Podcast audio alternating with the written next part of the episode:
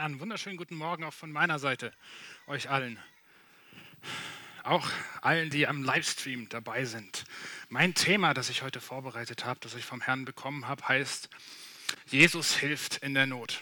Und ich glaube, dass das ein richtig wichtiges Thema ist, auch deswegen, weil ich letzte Woche bei der Vorbereitung dieses Themas richtig viel Gegenwind hatte, kann man sagen. Aber vielleicht darf ich dazu später noch mal ein paar mehr Sätze mehr sagen. Jetzt würde ich gerne erstmal zum Eingang noch mal mit euch beten. Herr Jesus, ich danke dir für das Wort, das du mir für heute gegeben hast. Und ich möchte dich bitten, Herr, dass du durch mich sprichst, dass es nicht meine Worte sind, die gesagt werden, so Herr, sondern dass es deine Worte ist, dass dein Heiliger Geist durch mich spricht. Ich möchte dich auch bitten, dass du uns alle, nicht nur die, die zuhören, sondern auch mich aufmachst für das, was du uns sagen möchtest, wo du in unsere Situation reinsprechen möchtest. So sei dein Segen jetzt über uns allen. Amen. Yes, das Thema, das ich euch heute mitgebracht habe, steht in Matthäus 14, Vers 22 bis 33. Ich habe so wie sonst, wenn ich predige, ähm, eine Präsentation für euch vorbereitet. Da seht ihr es wie am Anfang nicht nur das Thema, sondern da könnt ihr alle Bibelverse mitlesen, die ich nutze. Ich habe auch ein einziges Bild zwischendurch, das kommt irgendwann noch. Ähm, aber hauptsächlich geht es mir um die Bibelverse. Wenn du deine eigene Bibel dabei hast oder wenn sie ihre eigene Bibel dabei haben, äh, kannst du das natürlich auch dann dementsprechend da weiter mitlesen. Genau, vielleicht, wenn du ein Bibelkenner bist, weißt du bereits, welche Geschichte in Matthäus 14, 22 bis 33 steht. Ähm, dort steht nämlich eine richtig spannende Geschichte. Wir hatten am Anfang, beziehungsweise einige Zeit in der Gemeinde auch da vorne ein Bild hängen, wo es um diese Geschichte ging. Das hängt jetzt gerade nicht mehr da, ich weiß nicht, wo es hingekommen ist. Ähm, dann äh, ist es so, dass dieses, diese Geschichte auch sehr häufig in Liedern besungen wird. Ich glaube, wir hatten es, wir haben es häufig in, im Gottesdienst auch dieses Lied Oceans, da geht es auch so ein bisschen da darum. Ähm, wir haben neulich dieses Bild, was in dieser Geschichte nach, äh, äh, in dieser Geschichte vorkommt, nachgestellt in der Jugend. Also ist die Geschichte von Jesus geht auf dem Wasser und Petrus geht auf dem Wasser, das steht da in Matthäus 14. Und wir haben in der Jugend versucht, diese Szene, wie Jesus oder Petrus auf dem Wasser geht, nachzustellen. Und zwar ist meine Frau ist äh, auf den Steg vom Tolensesee und ist dann an eine Leiter und dann so runtergeklettert und hat dann versucht, die Füße so, so drauf zu halten, dass sie halbwegs gerade auf das Wasser aufsteht. Und Simeon, das ist heute nicht da, unser Tontechniker, ist auf den, auf den, ich hätte das nie gemacht, aber er ist auf das Geländer von dem Steg geklettert und hat so weit von oben dann versucht, ein Foto zu machen. Und das sieht auf dem Foto so aus, als würde Tabea auf dem Tolensesee stehen. Das war natürlich ein Fake. Jesus und Petrus haben das live in echt gemacht, ohne Fake. Genau.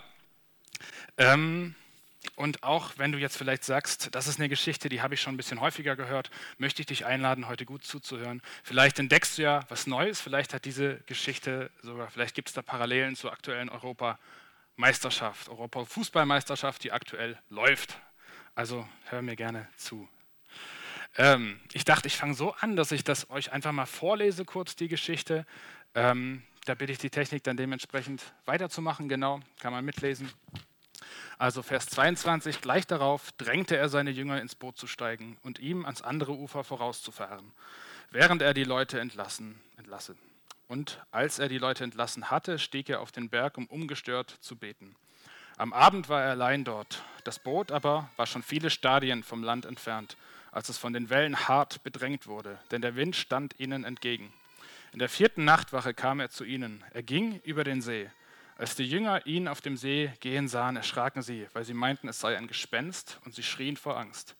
Sogleich aber redete Jesus mit ihnen, Seid getrost, ich bin es, fürchtet euch nicht.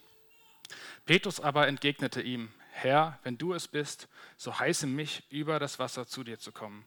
Er sprach, Komm, da stieg Petrus aus dem Boot und er konnte auf dem Wasser gehen und ging auf Jesus zu. Als er aber den Wind spürte, fürchtete er sich und als er zu sinken begann, schrie er, Herr, rette mich. Sogleich streckte Jesus seine Hand aus, hielt ihn fest und er sagte zu ihm, du Kleingläubiger, warum hast du gezweifelt? Und als sie ins Boot stiegen, legte sich der Wind. Die aber im Boot waren, fielen vor ihm nieder und sagten, ja, du bist wirklich der Gottessohn. Du bist der wirklich Gottessohn. Yes, das ist die Geschichte.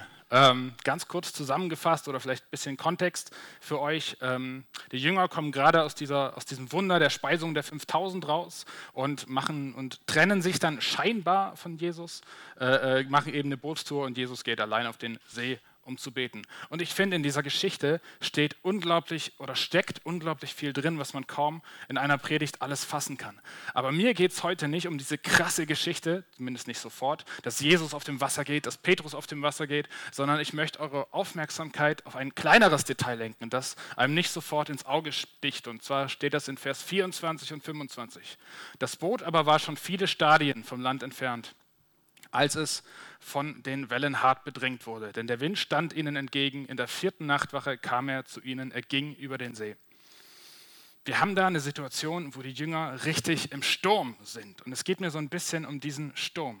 Also, wenn man, also ich finde, da liest man so schnell drüber, aber wenn man sich das vorstellt, dass die wirklich auf einem kleinen Boot aus Holz äh, in einem Sturm waren, wirklich die Wellen kommen und schlagen von der einen und von der anderen Seite, wir haben da Wind. Jemand von euch, der schon mal in einem Sturm war, der wird das bestimmt noch besser nachvollziehen können. Also die Wellen peitschen und die Jünger müssen richtig kämpfen, dass sie nicht untergehen, dass sie das schaffen. Sie müssen rudern, sie müssen ihre Kraft einsetzen. Sie müssen als Mannschaft zusammenarbeiten, auch ganz wichtig an der Stelle.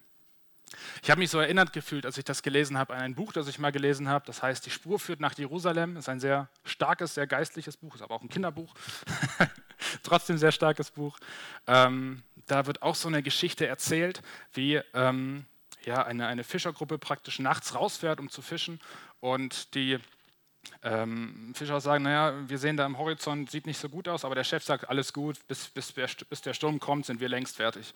Und sie äh, fahren raus und es ist alles ruhig in der Nacht und sie ähm, fischen und machen und auf einmal dreht sich ein Junge, war, war der Sohn des Chefs sozusagen, des Fischerchefs dabei äh, und sagt und sah eine riesengroße Welle, Welle wie aus dem Nichts und der Vater, also der Chef hat so reagiert, dass er erstmal seinen Jungen fest umgriffen hat. Und die Männer, die Fischer auf dem Boot, die sind alle sofort in die Knie gegangen, haben ihre Götter angebetet, um Hilfe gebetet, weil sie wussten, wie ernst das ist, wenn so ein Sturm auf dem Wasser ist. Da ist Todesangst, da ist Zweifel, da ist Kampf. Wie gesagt, ich finde, da liest man schnell drüber, aber das konnte das Ende bedeuten, wenn man auf diesem Sturm, in so einem Sturm geraten ist. Und wir lesen erst in Vers 25, ähm, dass Jesus in der vierten Nachtwache zu ihnen kam. Ich weiß nicht, ob du weißt, was dieses Wort, was dieses Ding, dieser Kontext vierte Nachtwache bedeutet. Ich glaube, ich weiß das, weil ich das von meinem Kindergottesdienst dann genauer, genauer nachgucken musste, was das eigentlich bedeutet. Und zwar bedeutet vierte Nachtwache, ähm, unter den Römern gab es von Sonnenuntergang, also zur Nacht, bis Sonnenaufgang vier Nachtwachen. Und in Übereinstimmung mit dem Wechsel der römischen Wachposten war jeder Wachposten etwa für drei Stunden und dann haben die gewechselt. Das bedeutet, die vierte Nachtwache ist ähm, mindestens neun Stunden Nacht bereits durchgemacht, sozusagen.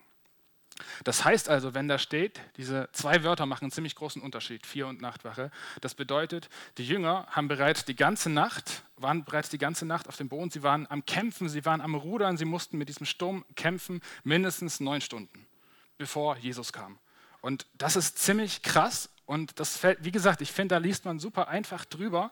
Ähm, Vielleicht auch da eine andere Übersetzung, äh, beziehungsweise nicht, also eine andere Übersetzung und ein anderes Kapitel, ein anderes Evangelium, Markus 6, 48 steht, Jesus sah, dass die, also dass die Jünger große Mühe mit dem Rudern hatten, weil ein starker Gegenwind blies. In den frühen Morgenstunden kam er über den See zu ihnen. Also das war erst am frühen Morgen, als Jesus dann tatsächlich zu ihnen kam. Und ich glaube, diese Situation war für die Jünger die ganze Nacht lang ziemlich anstrengend. Ich glaube, da braucht man richtig Muskeln, um das durchzuhalten. Da muss man richtig kämpfen, um da durchzukommen, um da immer durchzurudern. Ähm, wie gesagt, da muss man als Mannschaft zusammenhalten. Und ich glaube, da stehen auch ganz viele Sachen zwischen den Zeilen. Da steht zwischen den Zeilen Zweifel. Ne? Wird, werden wir das überhaupt schaffen? Werden wir vielleicht untergehen? Da steht zwischen den Zeilen ganz viel Kampf. Da steht, wie ich es vorher angedeutet habe, Todesangst zwischen den Zeilen bei den Jüngern. Was ist, wenn wir untergehen? Wir hatten doch jetzt so einen guten Plan und Jesus ist doch eigentlich bei uns. Und was ist, wenn wir untergehen? Was ist, wenn wir jetzt sterben auf diesem Boot? Also da steht unglaublich viel in diesem kleinen Vers, wo man eigentlich schnell drüber liest. Und ich habe so gedacht, diese Situation mit Zweifel, mit Kampf, mit Todesangst, mit schwierigen Situationen, das ist etwas, was wir heute auch sehr, sehr gut kennen, was ich sehr, sehr gut kenne in meinem Leben und wo ich denke, vielleicht kennst du das auch in deinem Leben. Wie oft haben wir das Gefühl, dass wir in gefährlichen oder in schwierigen Situationen sind? Wie oft haben wir das Gefühl, dass wir uns alleingelassen fühlen, dass wir ständig am Rudern sind und einfach nicht vorwärts kommen? Wie oft haben wir das Gefühl, dass, das, dass wir nicht wissen, ob das Boot untergehen wird, dass wir nicht dass den, das Licht am den, das das Licht am Horizont sehen, das. genau. wie gesagt, ich kenne solche Situationen in meinem Leben sehr, sehr gut und ich glaube, du hast Beispiele in deinem Leben. Vielleicht warst du schon in solchen Situationen, vielleicht bist du auch jetzt gerade in einer solchen Situation. Das kann ich, kann ich nicht sagen. Jeder hat seinen eigenen Alltag. Aber ich möchte gerne eine Begebenheit aus meinem Leben erzählen, wo ich in einer solchen Situation war, wo ich das Gefühl hatte, ich war ständig am Rudern, ständig am Kämpfen, ständig am Zweifeln und ständig auch angegriffen in gewisser Weise. Und zwar weiß vielleicht der eine oder andere von euch, ich bin nicht nur Sozialarbeiter, ich bin auch Erzieher. Ich habe, bevor ich mein Studium zur sozialen Arbeit gemacht habe, habe ich auch schon mal eine Erzieherausbildung gemacht und ich habe äh, mit 22 Jahren in der stationären Jugendhilfe gearbeitet. Also in einem Heim für Kinder, äh, äh die dorthin gekommen sind, weil es in ihrer Familie, in ihrer Herkunftsfamilie, so sagt man das, ähm, sage ich mal, Kindeswohlgefährdung vorlag bei den Eltern, Sucht, äh, Gewalt, Krankheit etc., ähm, also Krankheit nicht, aber ähm, Sucht oder Gewalt oder wo einfach äh, gefährliche Situationen für die Kinder da waren, sodass sie nicht zu Hause bleiben konnten und dann eben in eine Einrichtung äh, übergestellt wurden, wo sie praktisch wie zu Hause wohnen konnten, wo man zu, von, von wo aus man zur Schule gegangen ist, gekocht hat, gegessen hat, geschlafen hat. So ganz, ähm, also stationäre Jugendhilfeeinrichtung. Und bei dem äh, Heim, wo ich gearbeitet habe, muss man dazu sagen, wir hatten ausschließlich Jungs im Alter von 6 bis 18. ähm, und wir hatten auch, ähm, sage ich jetzt mal, die besonders aggressiven oder besonders gewalttätigen äh, äh, jungen Menschen, weil es meistens die waren, die bei anderen Heimen schon rausgeflogen waren. Wir waren noch ein therapeutisches Heim mit sehr vielen coolen Möglichkeiten. Und ich fand, ich war da, ich hab, wie gesagt, ich habe da angefangen zu arbeiten, da war ich 22 Jahre alt. Die größten Jungs waren 18, hey, kann man machen. ähm, und ich hatte das Gefühl, dass das ein sehr schwieriger Job ist, wo ich richtig Muskeln im Glauben gebraucht habe, ähnlich wie die Jünger auf dem Boot. Stell dir die Situation vor, du hast ein Kind, einen Jugendlichen, der traumatische Erfahrungen gemacht hat in seiner frühen Kindheit ähm, und der aufgrund diesen Erfahrungen getriggert wird, ein Flashback hat, wie auch immer, posttraumatische Belastungsstörungen hat, Impulskontrollstörungen hat und der aufgrund einer äh, Situation ausrastet, das heißt seine Gefühle nicht mehr unter Kontrolle hat und ähm, aufgrund dessen, dass er seine Gefühle nicht mehr unter Kontrolle hat, körperliche Handlungen vollzieht, die entweder für ihn selbst gefährlich sind, für andere Kinder und Jugendliche gefährlich sind oder auch für Pädagogen, zum Beispiel für mich, gefährlich waren. Ähm, in so einer Situation braucht man ziemlich Muskeln im Glauben, manchmal auch Muskeln im Körper. ähm, und ich war ziemlich oft, häufig dadurch in Situationen, äh, die sich für mich so wie die Jünger an gefühlt haben, dass ich wie im Sturm war und dass ich das Gefühl hatte, ich musste rudern, ich musste kämpfen. Es gab mal einen Jungen, der war noch nicht, also dem hätte man das nicht zugetraut und das war vollkommen aus dem Nichts. Da war ich draußen mit den Jungs und er hat einen so großen Wackerstein nach mir geworfen. Und es kam vollkommen aus dem Nichts. Es war keine, kein Konflikt vorher, gar nichts. Es war einfach, er hat irgendwas gesehen, was ihn getriggert hat und dann ging das los. Und ich bin Gott bis heute dankbar, dass er mich nicht getroffen hat, wirklich. Also das, das ist gefährlich, ja. Ähm, dann hat mich an einer Stelle, da war ein Konflikt vorher, ähm, hat mich die Faust eines 16-jährigen Jungen am Kinn getroffen. Das war ziemlich ordentlich. ähm, und trotzdem glaube ich, dass Gott mich in dieser Situation bewahrt hat, weil ich nachher beim Orthopäden war und er hat gesagt, eigentlich haben Sie keine starke Verletzung. Und das, das war für mich unlogisch, weil das, der hat mich wirklich getroffen. Ähm, das war sehr, sehr krass. Und so gab es einige Situationen, die für mich einfach sehr krass waren, wo ich auch sehr viel gebetet habe einfach. Und durch diese wiederkehrenden Schwierigkeiten, also die hatte nicht nur ich, sondern die hatten auch die anderen Pädagogen, ähm, waren wir ständig in einer Situation, wo es ganz, ganz viel Personalmangel auch gab in dieser Einrichtung. Wobei ich mich sowieso frage, wie man diese Arbeit ohne Jesus machen kann. Das ist mir ein Rätsel. ähm, und wir, ich war zu dem Zeitpunkt äh, in einer Situation, oder es gab einen Zeitpunkt, wo ich in einer Situation war, wo wir durch diesen Personalmangel wirklich nachher zu wenig Mitarbeiter hatten. Und ich kann mich erinnern, ich habe das wieder rausgesucht für euch. Ich habe da einen Brief geschrieben an meine Chefin damals und habe ich euch einen kleinen kurzen Auszug mitgebracht. Da habe ich geschrieben, sehr geehrte so und so, vom 27.06. bis 28.06. hatte ich einen Wochenenddienst, in dem ich von Samstag 17 Uhr bis Sonntag 17.30 Uhr alleine im pädagogischen Gruppendienst war. Also 24,5 Stunden alleine ja? Ähm, und ich habe äh, dann geschrieben, ich habe in der Teambesprechung am 23.06., also vorher, auf diesen Dienst hingewiesen und deutlich gemacht, dass ich mich weigern würde, diesen alleine über einen derartigen Zeitraum zu tun. Meine pädagogische Leitung sagte darauf hin, dass es keine weiteren Kräfte mehr gäbe. Sie sicherte mir aber zu, sie könne die Situation, also sie könne nach einer zusätzlichen Kraft aus einer anderen Abteilung bitten. So habe ich die Situation dann stehen lassen. Und als ich dann am 27.06. um 17 Uhr meinen Dienst angetreten habe, war aber kein weiterer da. Ich war alleine. Und dann habe ich versucht, bei meiner pädagogischen Leitung anzurufen und sie ist einfach nicht ans Telefon gegangen. und ich weiß noch, wie sehr ich vor diesem Dienst gebetet habe, dass Gott mir beisteht. Und wie ich erstmal gebetet habe in diesem Dienst, dass Gott mir beisteht, weil ich wusste, auch wenn es von außen so aussieht, als wäre ich alleine, wusste ich, ich bin nicht alleine, weil Jesus mit mir da ist. Aber es war eine sehr krasse Situation, weil ich war mit zwei Gruppen auf zwei Etagen auf einem riesengroßen Gelände alleine. Also das heißt Kochen, Freizeitgestaltung, ins Bett bringen. Wir hatten auch noch drei Pferde auf dem Gelände, um die man sich kümmern musste, die man füttern, Kacke wegmachen, alles machen musste. Ähm, und äh, natürlich die Aufsichtspflicht für diese ganzen Jungs zu haben. 24,5 Stunden. Wie gut, dass ich nicht alleine war, dass der Herr Jesus bei mir war. Und ich erinnere mich, es gab tatsächlich eine Situation, da war das für mich spürbar unglaublich wichtig, dass der Herr Jesus und dass der Heilige Geist bei mir war. Weil die Jungs, die waren nicht doof. Die haben gewusst, ha, toll, nur ein Erzieher. Da kann man, ja, kann man ja mal gucken, was man so schafft. Und ich hatte die Situation, das war mittags, dass ich mit den Jungs gekocht habe. Ich hatte einige dabei, damit ich sie gleichzeitig unter meiner Aufsicht habe, ähm, wenn ich sowieso kochen muss. Und ich habe das Gefühl gehabt, der Heilige Geist würde mir sagen, irgendwas stimmt hier nicht, irgendwas ist nicht in Ordnung. Habe ich gesagt, einen Schritt nach vorne gemacht und habe von der Küche aus konnte man in den langen Flur sehen an der ersten Etage, von dem aus praktisch die Zimmer so von den Jungs reingingen. Und ich habe in den Flur geguckt, habe nichts gesehen, war alles ruhig, alles still. Und dachte, hm, falsch. Aber der Heilige Geist hat nicht locker gelassen. Er hat gesagt, doch, du musst jetzt dahin. Und dann habe ich was gemacht, was ich nicht machen darf. Dann bin ein krasses Risiko eingegangen, weil ich habe gesagt, ich hatte zu einem von diesen Jungs eine richtig krasse, gute Beziehung. Zu dem habe ich gesagt, dir gebe ich jetzt die Verantwortung, du passt jetzt auf die anderen auf. Du sorgst jetzt dafür, dass hier alles, alles gut läuft, ich muss mal kurz weg. Und das ist eigentlich eine konkrete Verletzung meiner Aufsichtspflicht, weil ich sie in der Küche alleine lasse. Und dann bin ich rausgegangen und in diesen Flur gegangen und alles still, durchgegangen, durchgegangen, durchgegangen, langer Flur. Und am vorletzten Zimmer habe ich reingeguckt und ich habe noch gesehen, wie zwei ältere Jungs einen kleineren Jungen wirklich gepackt haben, die hatten ihn festgehalten und sie hatten gerade einen spitzen Gegenstand in der Hand und waren gerade dabei zuzuschlagen. Und das, das hätte lebensgefährliche Verletzungen nach sich gezogen. Und ich war im perfekten Moment da, um vorher da zu sein, um ihm, ich habe noch nie so schnell, so blitzschnell in so einer Situation, ich könnte mich nicht erinnern, dass ich je wieder so schnell reagiert hätte, aber ich glaube, Jesus hat meine Hände geführt in diesem Moment, weil also die Jungs haben sich nachher, glaube ich, auch erwischt gefühlt, die sind dann auch sofort abgezogen. Ich habe mich dann direkt erstmal um, den, um das Opfer, also um den kleineren Jungen gekümmert. Und das Wunder war tatsächlich passiert. Ihm war gar nichts passiert. Er hatte gar keine Verletzung, keinen Einstich, kein gar nichts. Und das war ein unglaubliches Wunder für mich, weil das konnte ich nicht wissen. Das konnte ich nicht wissen. Das war, weil ich nicht alleine war, weil Jesus mit mir in diesem Sturm, mit mir auf diesem Boot war. Yes. Ähm, genau. Also krasse Situationen, die uns Jesus oder wo wir manchmal auf solchen Booten sind, wo uns denn Jesus in solchen Situationen aussetzt und wir das Gefühl haben, wir müssen rudern.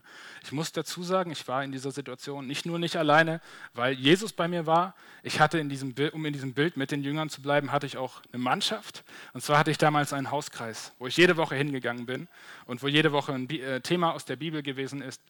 Und ähm, äh, wir miteinander gebetet haben, wo ich datenschutzrechtlich konform auch erzählen konnte, was ich so ein bisschen erlebt habe und wo man dann für mich gebetet hat. Und das war für mich was super Wichtiges, dass ich eine Mannschaft im Hintergrund hatte, dass ich nicht alleine rudern musste, dass ich nicht alleine auf dem Boot war, sondern dass ich eine Mannschaft hatte, die für mich gebetet hat. Und deswegen an der Stelle kam mir so, es ist so wichtig, dass wir Gemeinde haben. Es ist so wichtig. Es ist eigentlich egal, ob es jetzt Gemeinde ist, ob es Hauskreis ist, ob es Kleingruppe ist, aber es ist wichtig, dass hinter dir eine Mannschaft steht, die für dich betet, die mit dir unterwegs ist im Glauben. Christen, die mit dir an deiner Seite sind und für deine Situation beten, in denen du bist. Weil in schwierigen Situationen gibt es überall, in euren Alltägen sicherlich auch. Ähm, genau. Und trotzdem sind wir dann in solchen Situationen, wo wir wirklich Muskeln im Glauben entwickeln mussten. Und da musste ich wirklich rudern wie ein Irrer, aber ich bin nicht untergegangen. Ich bin Gott bis heute dankbar, weil mir ist in dieser Zeit, wo ich dort gearbeitet habe, nichts passiert, also wirklich gar nichts. Ich habe keine Verletzung davon getragen. Das ist, Gott hat mich irgendwann ausgewechselt. Aber wenn ich das auch noch erzähle, dann dauere ich, brauche ich eh zu lange. Ähm, genau. Ähm, ich habe aber noch einen Bibelvers für euch an der Stelle dabei, der auch an der Stelle sehr, sehr wichtig war. Und zwar Matthäus 18, 21 bis 22. Genau. Ähm, da trat Petrus hinzu und sprach zu ihm, Herr, wie oft muss ich denn meinem Bruder, der an mir sündigt, vergeben? Ist es genug siebenmal? Jesus sprach zu ihm, ich sage dir nicht siebenmal, sondern siebzigmal siebenmal. Und dieses Thema Vergebung, das war in meiner Arbeit, die ich in diesem Heim getan habe, sehr, sehr wichtig, weil es egal war. Und wenn die Jungs zum hundertsten Mal mir gegenüber gewalttätig waren oder anderen Kindern gegenüber gewalttätig waren, so dürfte ich doch immer wieder mit dieser Vergebung auf sie zugehen. Immer wieder neu sagen, ich gehe trotzdem auf dich zu, ich werde die Einrichtung nicht verlassen, sondern ich bleibe liebe, liebensbereit sozusagen für dich. Ich nehme dich an mit deiner Situation, unabhängig davon, ob du mir schon, ne, egal, sondern ich kann immer wieder dieses, diese Schuld, die an mir getan ist, ein Stück weit immer wieder zu Jesus tun und kann dann wieder frei auf diese jungen Menschen zugehen. Und das hat dazu geführt, dass äh, die Jungs angefangen haben, mir zu vertrauen. Und es haben sich unglaublich gute Beziehungen entwickelt zu vielen, vielen von diesen Jungs. Und ich habe ein unglaublich gutes Fundament bekommen, um mit ihnen über Jesus zu sprechen. Ich habe ganz vielen von ihnen gesagt, was Evangelium ist. Ich habe einigen Bibeln geschenkt, so eine Biker-Bibeln. Ähm, und ich habe äh, äh, durfte wirklich in einige Leben reinsprechen und auch mit meinem Glauben Vorbild sein, wie ich damit umgehe, wie ich mit meinen Mitmenschen umgehe, wie ich mit Jungs umgehe. Und das ist etwas, das können Menschen eigentlich nicht verstehen. Weil menschliches Recht ist, wo Unrecht passiert, da muss es bestraft werden. Oder? Aber alles Unrecht dürfen wir auf Jesus legen. Und da muss es nicht bestraft werden, weil Jesus die Strafe getragen hat, sodass ich ohne Strafe mit jedem umgehen kann. Sprüche 17, Vers 9 steht auch in der Bibel. Wer Verfehlung zudeckt, stiftet Freundschaft. Habe ich live erlebt mit diesen Jungs weil die schon so oft erlebt haben, dass sie abgelehnt worden sind, aufgrund ihres Verhaltens, aufgrund ihrer traumatischen Erfahrungen. Und eigentlich stellt sich so für einen dann in dem Moment, wenn man immer wieder von Jesus in solche Situationen geschickt wird, die Frage, warum Gott? Warum muss ich immer wieder auf so einem Boot sein? Warum muss ich immer wieder im Sturm sein? Und ich glaube, dass das ein Grund da dafür ist, dass wir ähm, dorthin geschickt sind mit einem Auftrag, dort zu sein, nämlich sein Evangelium zu sagen. Aber da bin ich jetzt zu schnell gewesen. ähm, an der Stelle mache ich nämlich, würde ich gerne mit euch den Vergleich machen. Was hat diese Geschichte mit der Fußball-Europameisterschaft zu tun? Genau. Ich habe mal in einem Gottesdienst im Harz äh, einen echten Fußballtrainer kennengelernt. Und der hat mir was ganz Spannendes erklärt. Der hat gesagt, ja, Technik ist eine Sache, Strategie ist eine Sache. Was wirklich, wirklich, wirklich wichtig ist für die Fußballer, das ist Selbstvertrauen. Das ist Vertrauen zu haben in die eigene Kraft, sich bewusst zu sein, dass man der beste, tollste, klasseste äh, Typ überhaupt ist. Und das führt dazu, dass man wirklich gut unterwegs ist. Dass man gut Fußball spielen kann. Das ist mindestens genauso wichtig wie die Technik und die Kraft und so weiter und so fort. Fand ich sehr spannend, muss ich sagen. Ähm, und ich möchte an der Stelle ein kleines Spiel mit euch machen, ähm, weil Fußball, nee, leider nicht. Ähm, ich möchte an der Stelle ein kleines Spiel mit euch machen. Ich habe die letzten Wochen, ähm, jeden, fast jeden Dienstagabend haben wir Open Talk gemacht. Das heißt, wir haben mit der Jugend online Jugendabend gemacht sozusagen und wir haben immer Inputs gemacht und ich habe gedacht, wenn man drei Stunden vor so, einer, vor so einer Kamera sitzt, dann wird es ziemlich schnell langweilig und deswegen haben wir immer vor dem Input ein kleines Spiel gemacht, wo man sich ein bisschen bewegen konnte, damit die Konzentration da geblieben ist und wenn du willst, bist du herzlich eingeladen, mit mir dieses Spiel mitzumachen. Du darfst dich aber auch frei fühlen, sitzen zu bleiben, ganz wie du möchtest. Also folgendes Spiel, ich werde gleich einen Text vorlesen, und zwar einen Text über Profifußball, wo es genau um dieses Thema geht. Und bei jedem Mal, wenn ich das Wort selbst sage, dürft ihr eine Bewegung machen. Und zwar entweder aufstehen, also von euren Stühlen aufstehen und hüpfen. Und äh, wenn euch das zu viel ist, nur aufstehen. Und wenn euch das immer noch zu viel ist, wie gesagt, ihr habt auch die Freiheit, einfach sitzen zu bleiben. Aber wie gesagt, fühlt euch frei. Wie gesagt, immer bei dem Wort selbst äh, dürft ihr die Bewegung machen. Alles verstanden? Wunderbar, alles klar. Also, äh, ist ein sehr fachlicher Text, nicht erschrecken. Ähm, das Selbstvertrauen okay, ist im Leistungssport Fußball die zentrale Größe, die dazu beiträgt, dass Trainer und Athleten ihre Leistung zum geforderten Zeitpunkt abrufen können. Das Konzept des Selbstvertrauens oder auch die Selbstwirksamkeit stammt aus der sozial-kognitiven Lerntheorie von Albert Bandura. Selbstvertrauen bedeutet, dass jemand die Überzeugung besitzt, dass seine eigenen Fähigkeiten ausreichen, um eine Handlung zielgerichtet und erfolgreich durchführen zu können. Dies wurde mehrfach im Sport nachgewiesen. Aus den Studien lässt sich ableiten, dass das Konzept des Selbstvertrauens das der wichtigste Punkt, mache ich großartig, für die kontinuierliche Leistung ist. Erst ein über Jahre hinweg aufgebautes Selbstvertrauen lassen den Trainer und Sportler Souveränität ausstrahlen. Beim Selbstvertrauen handelt es sich um einen Personenbezug, der als situativer, zeitlich variabler Zustand verstanden werden kann. Selbstvertrauen kann sich jedoch auch in bestimmten Umständen zeigen.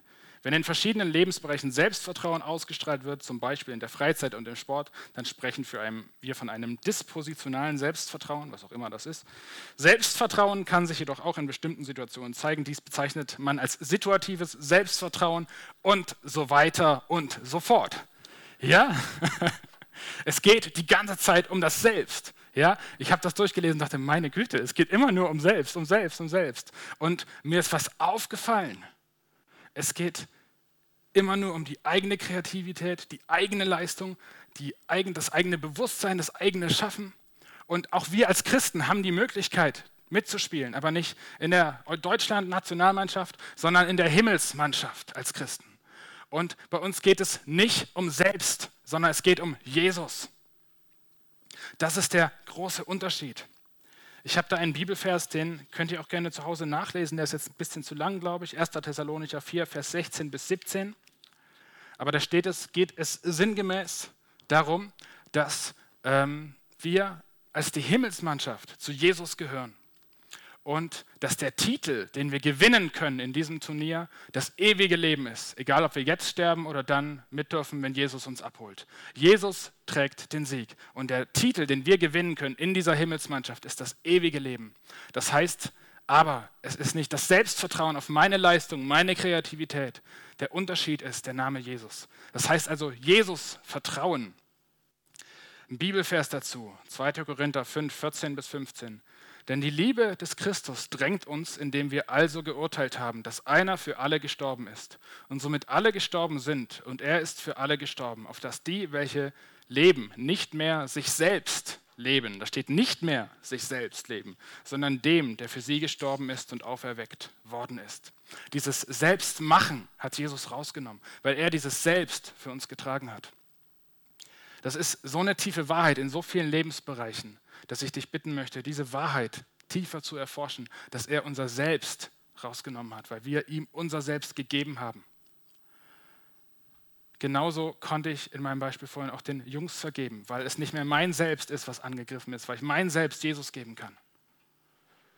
Deswegen heißt es in der Mannschaft, in der Himmelsmannschaft, Vertrauen in Jesu Kraft. 2. Korinther 12, Vers 9. Und er hat zu mir gesagt, lass dir an meiner Gnade genügen, denn meine Kraft vollendet sich in der Schwachheit. Darum will ich mich am allerliebsten rühmen meiner Schwachheit, auf dass die Kraft Christi in mir wohne, bei mir wohne. Nicht Selbstbewusstsein, sondern Jesus Bewusstsein als dein Retter, dein Erlöser. Verlass dich, Sprüche 3, 5 bis 6, verlass dich auf den Herrn von ganzem Herzen und verlass dich nicht auf deinen Verstand, sondern gedenke an ihn in allen deinen Wegen, so wird er dich recht führen. Nicht Selbstwirksamkeit, sondern Jesus Wirksamkeit. Jetzt, Galater 2, Vers 20, jetzt lebe nicht mehr ich, sondern Christus lebt in mir. Und das Leben, das ich jetzt noch in meinem sterblichen Körper hier auf der Erde führe, das lebe ich im Glauben an den Sohn Gottes, der mich geliebt hat und sich selbst für mich geopfert hat. Das ist ganz wichtig, dass wir das verstehen in dieser Himmelsmannschaft. Nicht mehr ich lebe, sondern Christus lebt in mir. Er ist wirksam. Nicht ich muss diesen Kampf kämpfen, sondern Jesus kämpft für mich. Zweiter Punkt zum Thema Europameisterschaft. Wer in der Himmelsmannschaft mitspielt, weiß bereits, wer das Spiel gewinnt. Er weiß bereits, wer das Turnier gewinnt. Ich, ich interessiere mich für Fußball. Und ich habe ähm, eine Seite gefunden, da kann man Wetten abschließen, richtig auch mit Geld. Ähm, jetzt äh, bei jedem Spiel, wie, wie das nachher ausgehen wird, wer wie viele Tore schießt, auch nachher wer gewinnt. Und kann man natürlich, wenn man richtig liegt, viel Geld machen. Und ich dachte, wie cool ist das, wenn man vorher weiß, wer das Turnier gewinnt, wenn man vorher weiß, wer das Spiel wie spielt. Und deswegen lohnt es sich jetzt für uns gerade auf der Erde zu sagen, wir investieren unser Geld, unser Leben in die Himmelsmannschaft, in Jesus, weil wir bereits wissen, dass Jesus der Sieger ist, weil wir den, einen Reichtum damit gewinnen können, den du auf dieser Welt, alles Gold der Welt würde nicht reichen, um diesen Reichtum aufzuwiegen, den du damit gewinnen kannst, wenn du dich in Jesus investiert, weil Jesus den Sieg bereits getragen hat.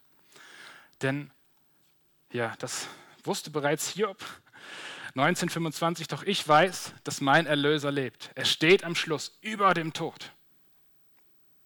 Und 1. Korinther 15, Vers 57. Doch Gott sei Dank, durch Jesus Christus, unseren Herrn, gibt er uns den Sieg.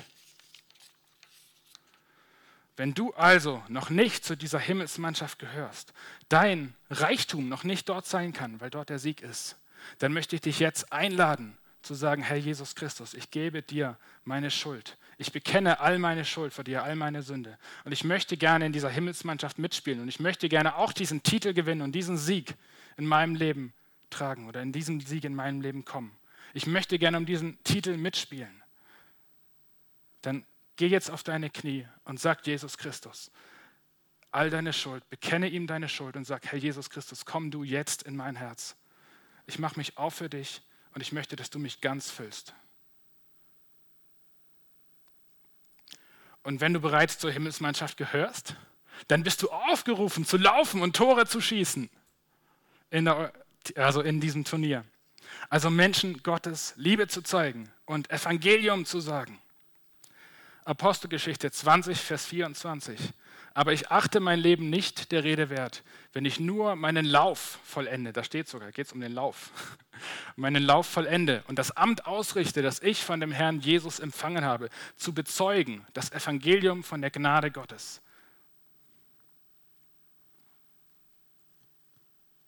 Unser Auftrag in der Himmelsmannschaft, den Jesus aber für uns tut. Aber wie wir vom Fußball wissen, wo es Tore gibt, da gibt es wahrscheinlich, oder wo es andere Tore gibt, die man schießen kann, da gibt es wahrscheinlich auch einen Gegner, der die Tore verteidigt, eine Verteidigung, eine Defensive, der versucht oder die versucht, uns den Ball abzunehmen, uns zu faulen, uns gefährlich zu werden. 1. Petrus 5, Vers 8. Seid nüchtern und wachsam. Euer Todfeind, der Teufel, streicht wie ein brüllender Löwe herum und sucht nach einem Opfer, das er verschlingen kann. Aber, nächster Bibelvers, 5. Mose 31, Vers 6, seid getrost und unverzagt, fürchtet euch nicht und lasst euch nicht vor ihnen grauen. Denn der Herr, dein Gott, wird, mit, wird selber mit dir ziehen und wird die Hand nicht von dir abtun und dich nicht verlassen. Ich war mal in einer Situation, da hatte ich vor, mit meiner Frau zusammen Tore zu schießen für die Himmelsmannschaft. Und wir hatten geplant, im Sommer eine Familienfreizeit mitzubegleiten und Tabea wollte die, ähm, ja, die, äh, den Bibelunterricht oder beziehungsweise hätte die ähm, Bibelstunden, sag ich mal, auf dieser Familienfreizeit, war von der Liebenzeller Mission organisiert, äh, mit den kleineren zu machen und ich hatte die größeren. Und kurz vorher waren wir noch im Schwarzwald im Urlaub und ich weiß noch, wie wir einen Waldweg hochgegangen sind und wie wir an uns runtersahen, ist an jedem Bein jeweils 10, 20 Zecken hochgekrabbelt. Und es war echt fies. Es war unglaublich, es war unglaublich, es war ein Schreck in meinem Herzen. Ich dachte, und wir sind erstmal diesen Waldweg wieder runtergerannt, um aus der Gefahrenzone sozusagen rauszukommen. Und wir haben alle Zecken ganz schnell runter, runtergestrichen. Ähm, und soweit wir sehen konnten, war keiner mehr da. Also okay, alles wieder beruhigt, ganz ruhig erstmal, erstmal runterkommen, nach Hause gegangen. Und dann habe ich entdeckt, wie doch eine Zecke mich in mein Bein gebissen hat und haben sie rausgemacht. Und kurze Zeit später habe ich wie aus dem Nichts eine halbseitige Lähmung bekommen meines ganzen Körpers. Das war unglaublich, das ist mir noch nie vorher passiert, auch seitdem Gott sei Dank nie wieder. Wirklich Gesicht, Arme, war nur kurz, aber ich habe mich unglaublich erschreckt, wie du dir sicher vorstellen kannst. Und wir sind dann sofort ins Krankenhaus gefahren, also wir haben dann gebetet auch natürlich sofort und sind dann sofort ins Krankenhaus gefahren. Und ähm, der Arzt im Krankenhaus hat mich sofort auch aufgenommen und gesagt, okay, das, das kann man machen. Ähm, und es hat ja dann auch wieder aufgehört, aber er kann es jetzt auch nicht so genau sagen. Er hat mir, glaube ich, Blut abgenommen, um das zu untersuchen. So, ne? Und ähm, er hat gesagt, ja, aber er würde äh, mich bitten, dass ich zur Beobachtung die nächsten zwei Wochen da bin, da bleibe. Und habe ich gesagt, das kann ich nicht, weil ich habe doch vor, Tore zu schießen. Wir wollen übermorgen auf eine Bibelfreizeit fahren. Das geht nicht, ich habe keine Zeit. Und dann haben wir gebetet, weil wir wussten, Psalm 121, der Hüter Israels schläft und schlummert nicht.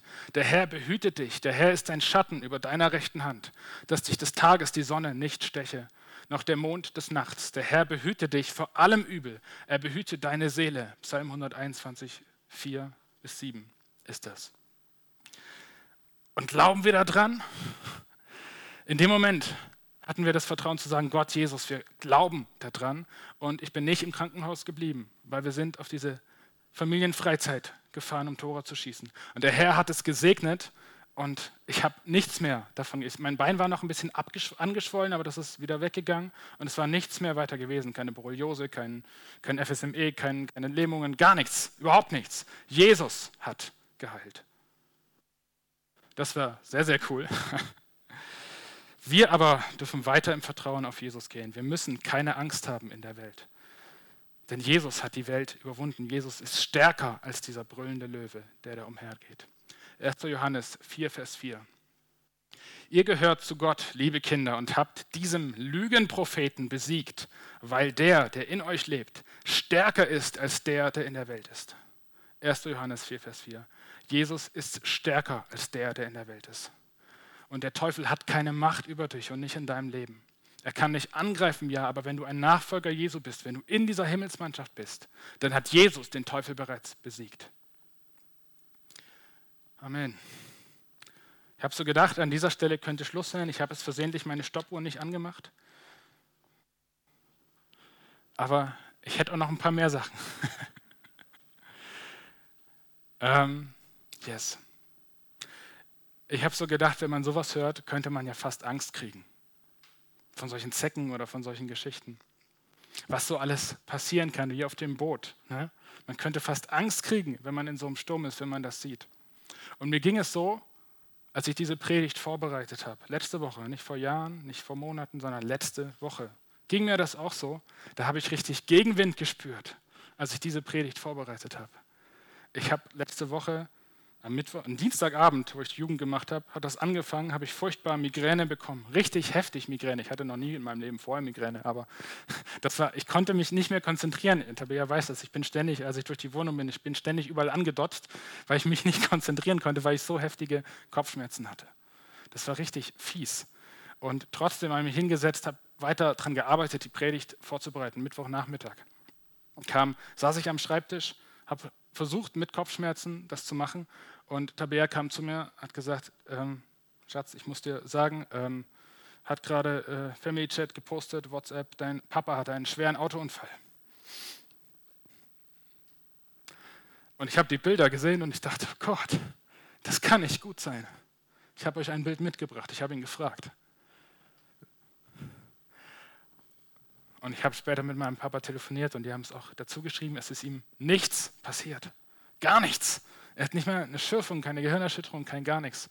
So sieht das aus, wenn du in der Himmelsmannschaft unterwegs bist und wenn du Tore schießt. Dann greift dich der Teufel manchmal an, aber er kann ja nichts tun, weil Jesus stärker ist als der Teufel, weil Jesus stärker ist als der, der in der Welt ist. Yes. War noch nicht alles, habe ich jetzt noch mit Kuli dazu geschrieben. Ich war gestern einkaufen und ich hatte ein, äh, ich habe nur zwei Flaschen hochgehoben, das war nicht zu schwer für mich. Und ich habe einen Stich in meinen Rücken bekommen, das war richtig fies und ich konnte auf einmal nicht mehr gerade stehen. Und ich habe meinen mein Einkaufswagen benutzt als, als Gehhilfe und musste mich da drauf stützen. Ich dachte, wie soll ich denn jetzt fertig einkaufen? Was ist das denn? Ich habe dann die Sachen so draufgetan und dann habe ich später den Einkaufswagen mit nach Hause genommen als, als Gehhilfe. Ich meine, ich bin 28. Also ich habe mich echt scheiße gefühlt. Aber ich habe mich auch erschreckt, das hat so wehgetan. Dann bin ich nach Hause gekommen, Tabea, Tabea, was ist mit dir, was ist los? Ich, kann, ich kann mich nicht mehr bücken, ich kann gerade so ganz gerade stehen, aber ich, ich kann mich kaum bewegen, ich konnte die Arme nicht heben, sogar das Atmen hat wehgetan. Und ich dachte, noch mehr Gegenwind, was soll das denn hier? Und ich habe versucht, kassenärztlichen Samstag, Arzt, schwierig, kassenärztlichen Bereitschaftsdienst anzurufen. Wurde ich weitergeleitet, weitergeleitet, ich glaube, ich wurde sechsmal weitergeleitet und am Ende war niemand da für mich. und dann haben wir wieder aufgelegt und äh, Notdienst wollte ich jetzt nicht anrufen, deswegen. Ähm, und dann hat Tabea zu mir gesagt, lass uns doch erstmal Lobpreis machen. Und dann haben wir Lobpreis gemacht und es war unglaublich stark. Wir hatten das Lied Gott ist größer. Und es war so, so gut und so, so stark. Und da danach konnte ich atmen und es hat nicht wehgetan. Und ich kann meine Arme heben und es hat nicht wehgetan. Ich kann heute meine Arme heben. Und ich kann springen, ah, und ich komme an die Decke, wenn ich springe. Aber das, ist, das funktioniert, ja? Jesus lebt. Das ist so cool. Genau. Als Jesus dann zu Petrus kommt auf dem Boot oder äh, zu den Jüngern kommt in diesem Sturm, kommt er auf das Wasser ne, und läuft auf sie zu und sagt, seid getrost, ich bin es, fürchtet euch nicht. Matthäus 14, 27. Und das war letzte Woche sehr wichtig für mich, dieses fürchtet euch nicht. Weil bei all dem, was passieren kann, bei all dem, was wir auch hören in der Welt, wenn wir hören von deiner Tochter, die sich das Knie bricht oder solch diesen Dingen, da könnte man auch Angst kriegen. Aber wusstet ihr, dass dieses fürchtet euch nicht eine der häufigsten Bitten in der Bibel ist, etwas zu unterlassen? Machen wir das nächste. Ich überspringe jetzt was. Das steht an unglaublich vielen Stellen in der Bibel. Yes, das sind nur mal ein paar Bibelstellen, wo ich das aufgeschrieben habe, wo ich mal stichwortmäßig das hingepackt habe. An all diesen Stellen steht, fürchte dich nicht, sei getrost. Wir müssen uns nicht fürchten vor nichts, was in der Welt ist, weil alles, was in der Welt ist, hat Jesus bereits besiegt. Gott beschützt die Seinen. Deswegen fürchtet euch nicht. Johannes 16, Vers 33. In der Welt habt ihr Angst, aber seid getrost. Ich habe die Welt überwunden. Selbst wenn das jetzt so läuft, wie bei Philipp das lief, was vielleicht sicherlich viele von euch das mitbekommen haben, ich finde, das Zeugnis ist dadurch nicht weniger stark, dass er jetzt zum Herrn Jesus gegangen ist. Weil selbst der Tod keine Macht über uns hat. Wenn du in der Himmelsmannschaft bist, dann ist der Titel des Turniers, den, den du gewinnen kannst, das ewige Leben weil Jesus den Teufel, den Tod, die Sünde, alles besiegt hat. Römer 8, 35 bis 39. Aber dennoch, mitten im Leid, triumphieren wir über all dies durch Christus, der uns so geliebt hat. Denn ich bin ganz sicher, weder Tod noch Leben, weder Engel noch Dämonen, weder Gegenwärtiges noch Zukünftiges, noch irgendwelche Gewalten, weder Hohes noch Tiefes oder sonst irgendetwas auf der Welt können uns von der Liebe Gottes trennen die er uns in Jesus Christus, unserem Herrn, schenkt. Amen.